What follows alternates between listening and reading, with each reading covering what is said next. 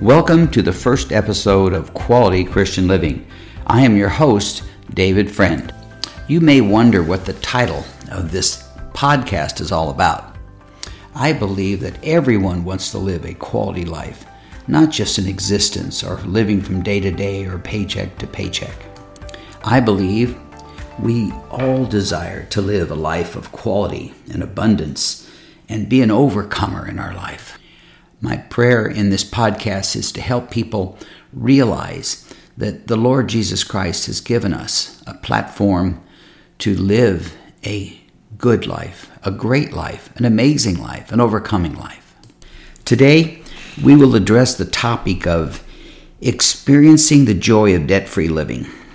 It's based upon a book that I wrote about six months ago entitled Experiencing the Joy of Debt Free Living.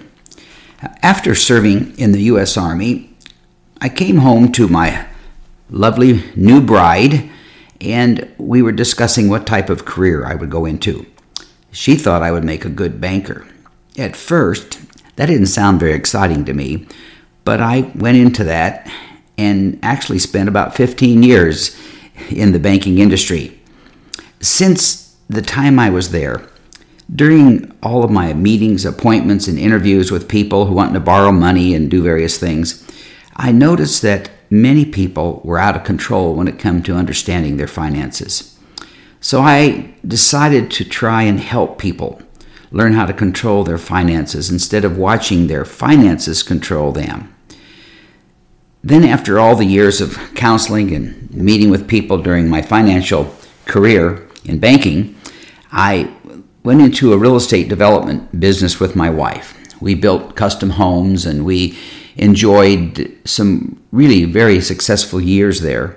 But after about 15 years there, I decided, uh, after reading a book on the life of Smith Wigglesworth, that a different career, a different future was, was planned for my wife and I.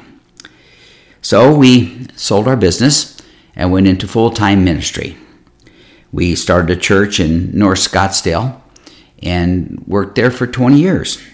As a pastor, I was blessed to counsel literally thousands of those needing help in getting out of debt or planning to have money to retire on or possibly figure out a way that they could start tithing or be able to give to charities and uh, the church activities that they were a part of. In the book of Proverbs, chapter 21, verse 5, King Solomon wrote these words Good planning and hard work lead to prosperity, but hasty shortcuts lead to poverty. That's great advice for anyone, but especially those who think that they can turn things around overnight or become financially successful instantly. That's just not the way it works. The Bible also tells us that the steps of a righteous man are led of God. That means we're going to have to take this journey one step at a time. Today's step is based on a lesson my dad taught me as a teenager.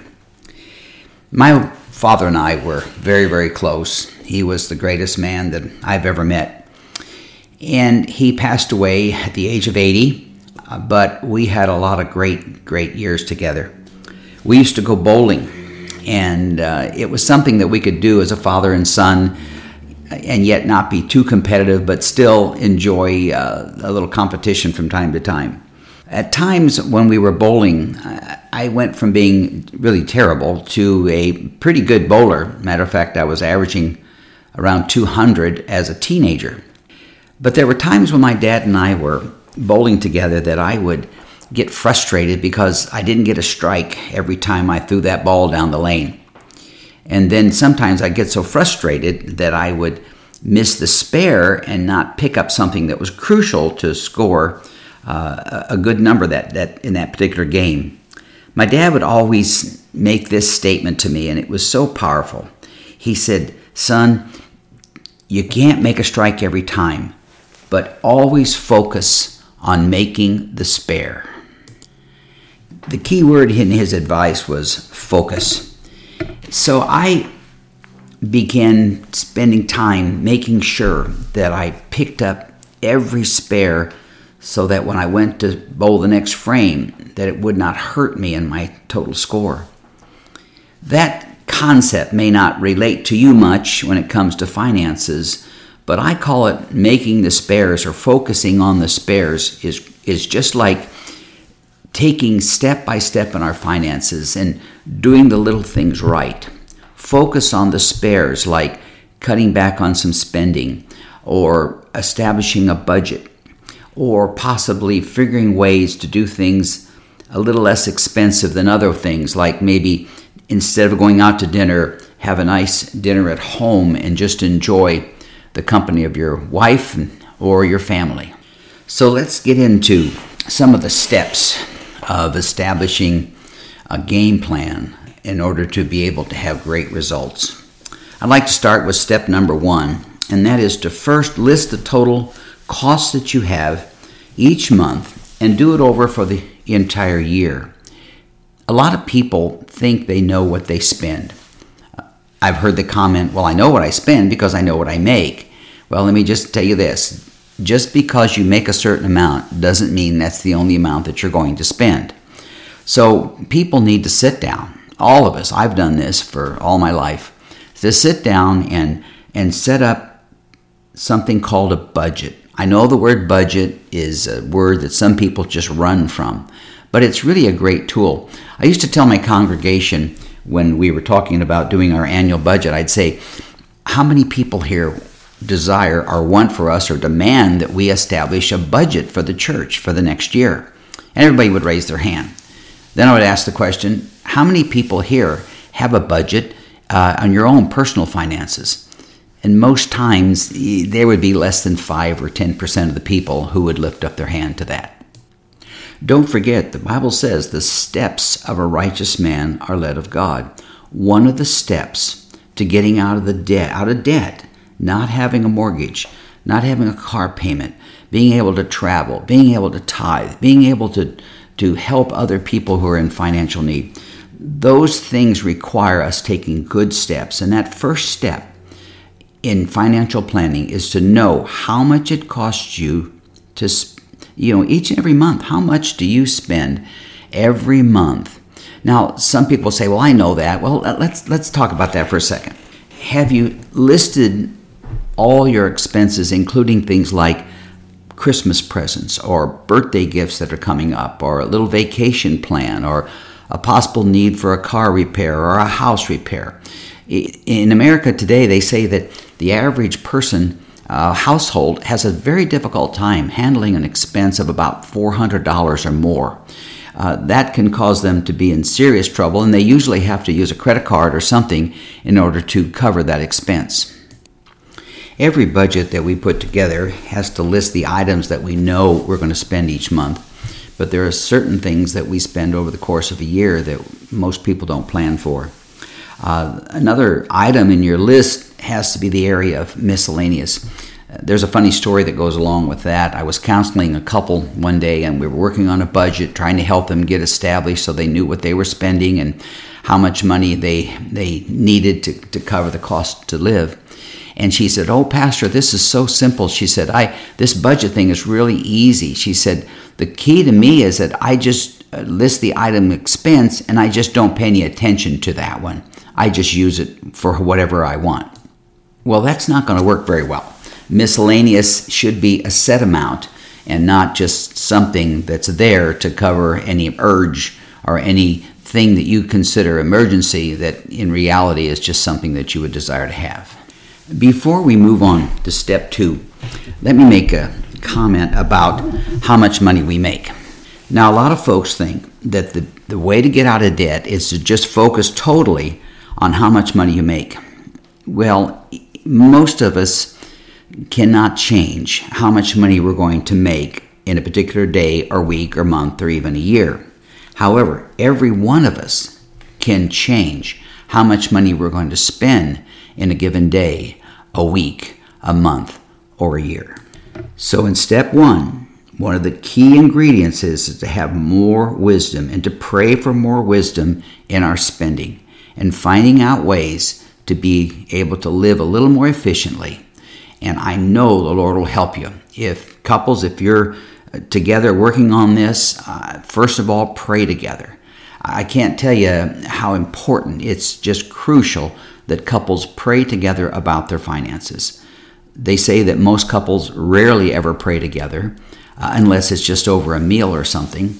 But I can tell you that, that in the years that my wife have been, wife and I have been married, and by the way, that's like over 50 years now, uh, we have to have prayer uh, as a part of our daily life. And um, it has drawn us closer, and the Lord has used it to bless us uh, in everything that we do. Step two in our financial plan to get out of debt is very simple it's to have a desire to get out of debt.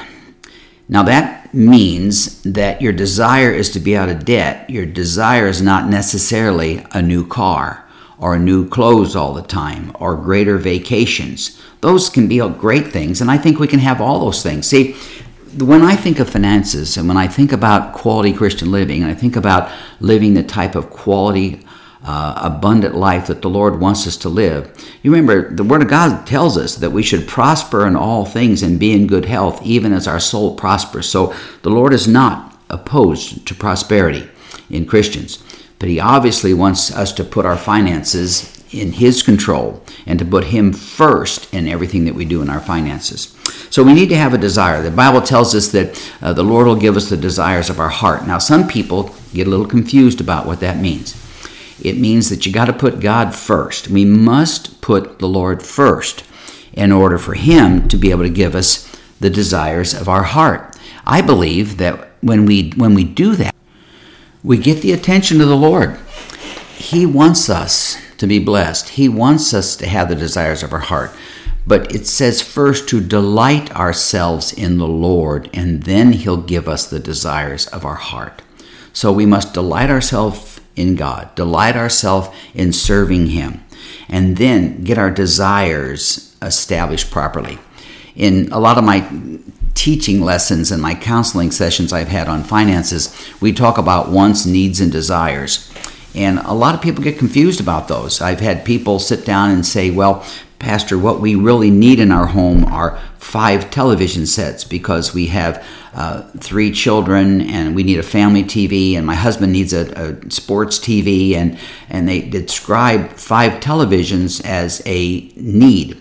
Well, I kind of think that might move in the category of want rather than need.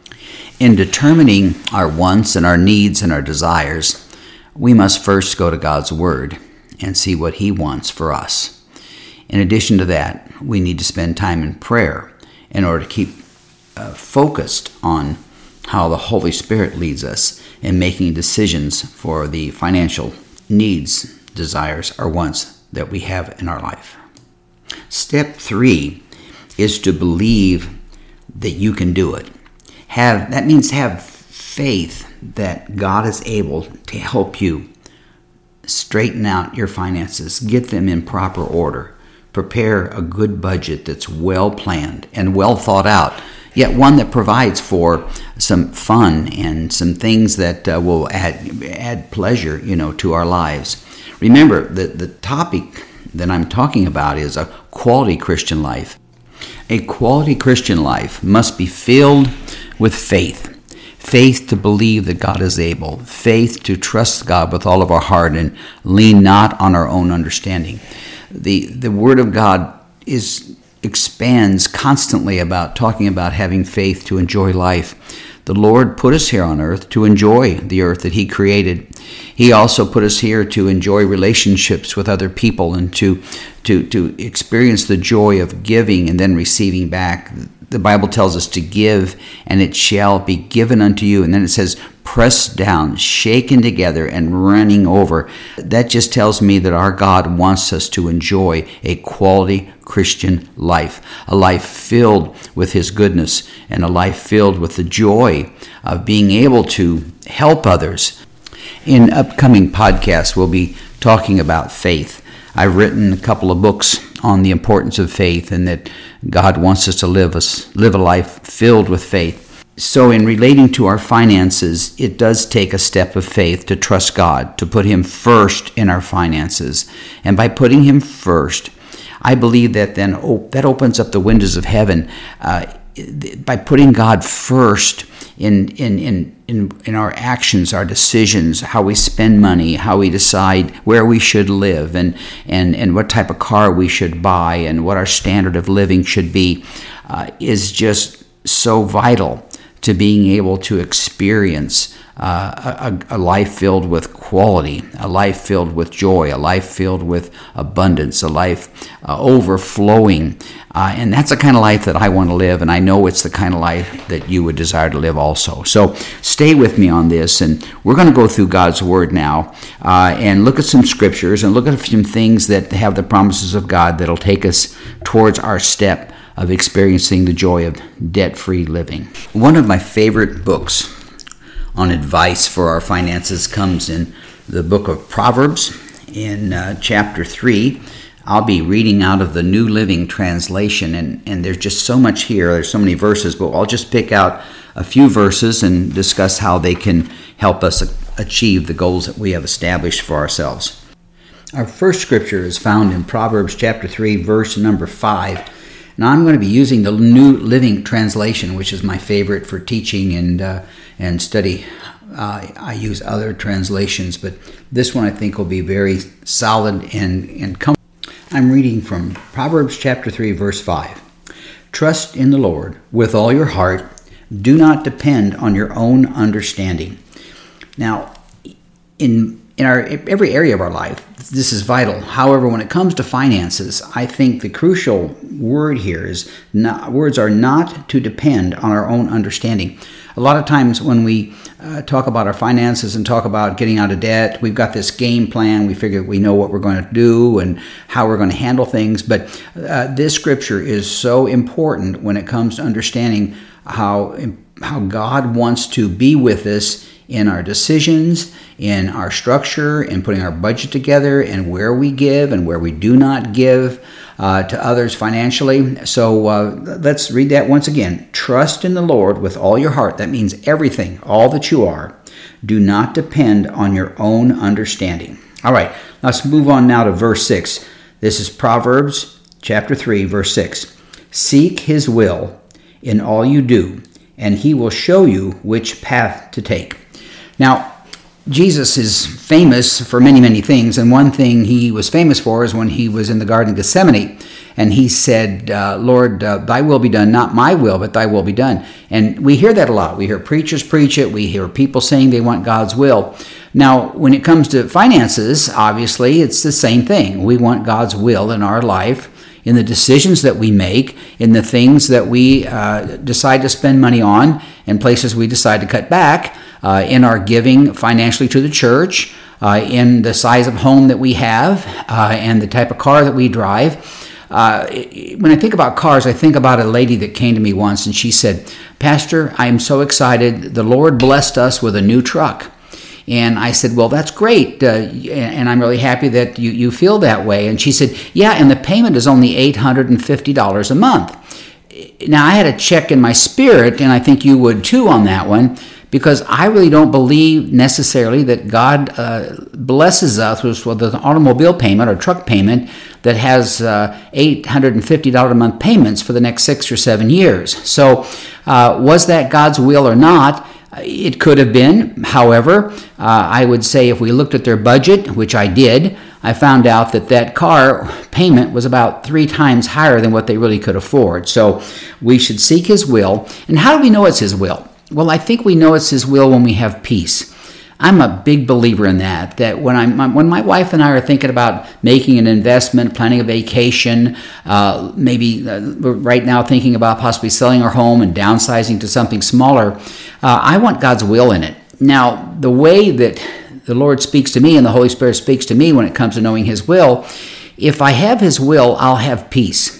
That doesn't mean I'm lazy and don't want to do something. I will have His peace, and it's called the peace of God that passes all understanding, and that peace will guard my heart and guard my mind in Christ Jesus. So, with that, my wife and I have always had a policy when it comes to spending money.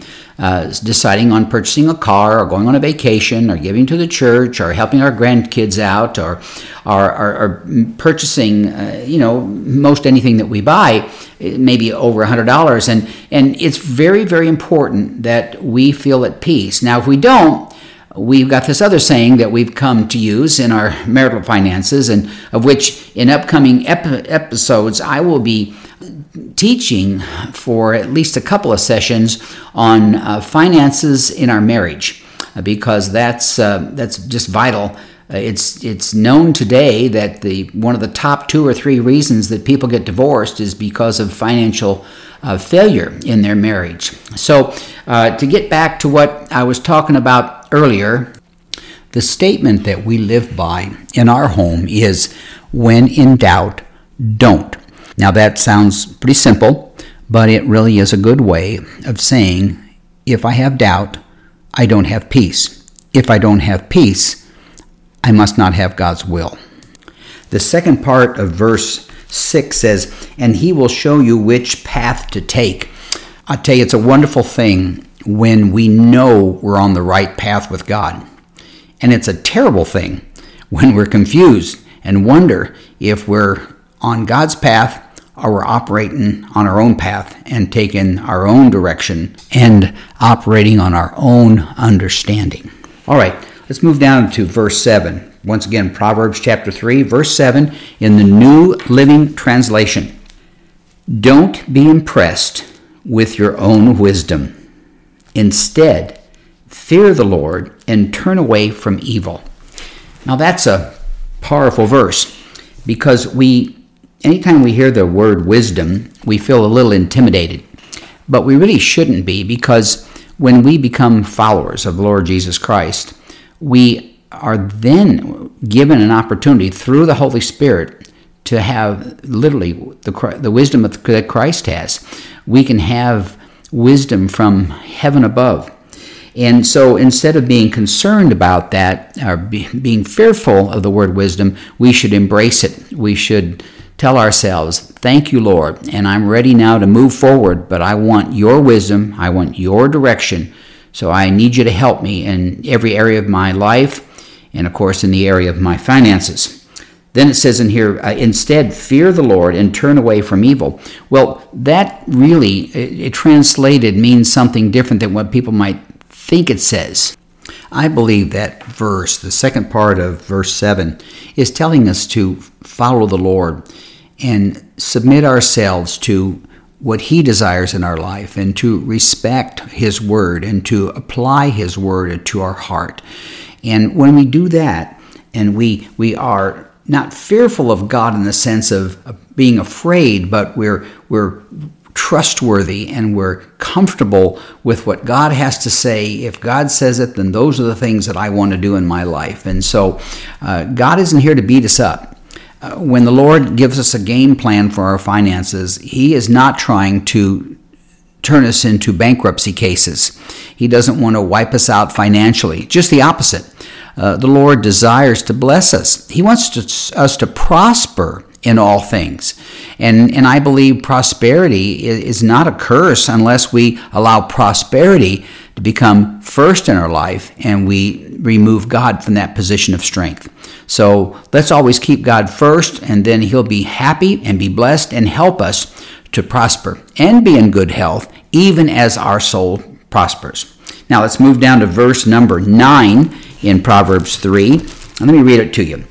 Honor the Lord with your wealth and with the best part of everything you produce now these are great instructions. I mean, if you just if you just look at Proverbs three, I tell a lot of people that, uh, that that just read Proverbs 3 first before we have a counseling session, because so much of this particular uh, chapter in the book of Proverbs is dedicated to financial decisions. Uh, and of course, a lot of other things in our area of lives. But uh, but what's crucial is there's instructions here for uh, so much, and let's let's let it apply to our financial decisions. So honor the Lord with your wealth. Now. The Lord wants to bless us. He wants to prosper us. But when we are prospered by Him, and when our finances increase and we're debt free and we're in a position to help others, if we don't help others, then we're violating His word. If He blesses us and then we do something else with that blessing, it's really not a blessing in our life. Uh, as a pastor for t- over 20 years and as a banker for nearly 20 years, I saw so many Christians, uh, mainly Christians, who uh, are the ones that I was concerned about how they handled their finances because I know that they were going to depend upon God for their blessing. But many, many of them would have successful businesses, or they would have a successful, uh, uh, you know, f- with their finances and making good decisions in their finances. If they didn't own a business, they invested wisely, or they bought a home wisely, uh, and and that's great. But sometimes when they received the financial blessing, uh, they would then spend those funds on something like maybe a cabin up in the mountains, which, by the way, I don't have a problem with a cabin in the mountains. My wife and I owned a home up in Prescott, Arizona, which is up in the mountains, and that was our retreat. It was our place we got away. But that never became more important than attending church. The cabin never kept us from being faithful to our church and attending the place where we were being fed and where God was blessing us. So it's a danger when God blesses us with finances and then we take those finances and go buy something like a boat or maybe uh, a vacation home. And, and, and there's nothing wrong with those two things unless they become more important than serving God. If, if that boat keeps us out of church every Sunday, I'd get rid of the boat. If that home up in the mountains uh, doesn't allow us to be faithful to the church or doesn't allow us the finances to be able to uh, tithe of our finances to the work of the Lord, I'd get rid of that home up in the mountains because I don't want anything, and I know you don't either. You want I don't you want anything to come between you and the blessings of the Lord. So let's honor that word that says, honor the Lord with your wealth. Then it says, and with the best part of everything you produce. Now, the best part. What's the best part of what you produce? If you produce a good family, then honor the Lord uh, with that family, being taught the Word of God, praying together, uh, spending time together, doing church things together, and with non church people, inviting them to the house of God, and, and, and the things that you produce, the, the friendships that you gain, the, the financial blessings that you get, or, uh, or possibly uh, just simply the fact that your life has changed. Maybe you had a, an addiction or something and you found the Lord, and now you've gotten rid of that addiction, and God's taken that from you because you gave it away to Him.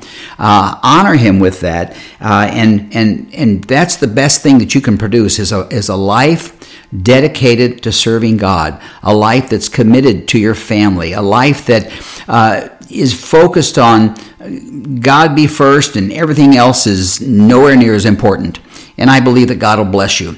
Now we're moving forward uh, to the next episode soon, uh, dealing with our finances, and and uh, I'm looking forward to that episode. And let me just give you a little sneak preview of what we're going to talk about. Hopefully, with the leading of the Holy Spirit and the anointing of the Holy Spirit, we will address in our next episode prosperity teaching. Now, I'm not a guy who believes in give $1,000 to the Lord and expect $10 million to come back in. But I am a believer in the Lord that when you bless the work of the Lord, you will prosper.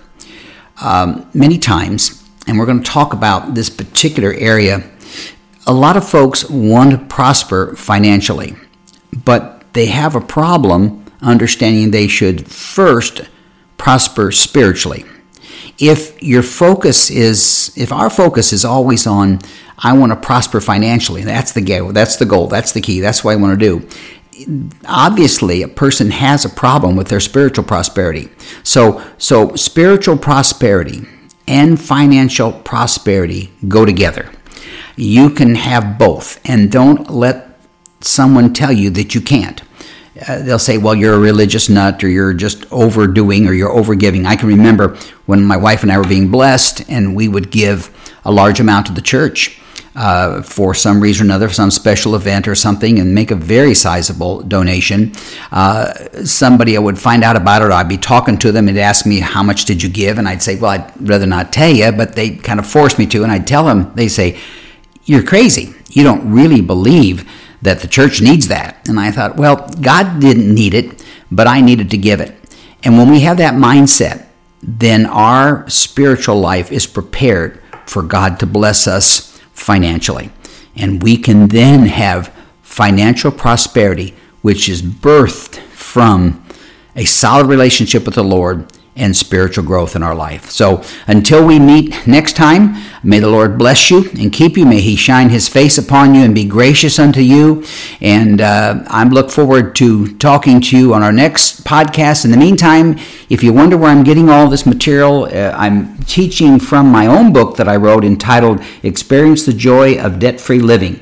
Uh, it's on Amazon, and you can, uh, all the things I'll be teaching about, I've got books that I've written on these topics, and uh, they're available on Amazon uh, or my webpage, uh, davidcfriendauthor.com. So the Lord bless you. Look forward until we meet again.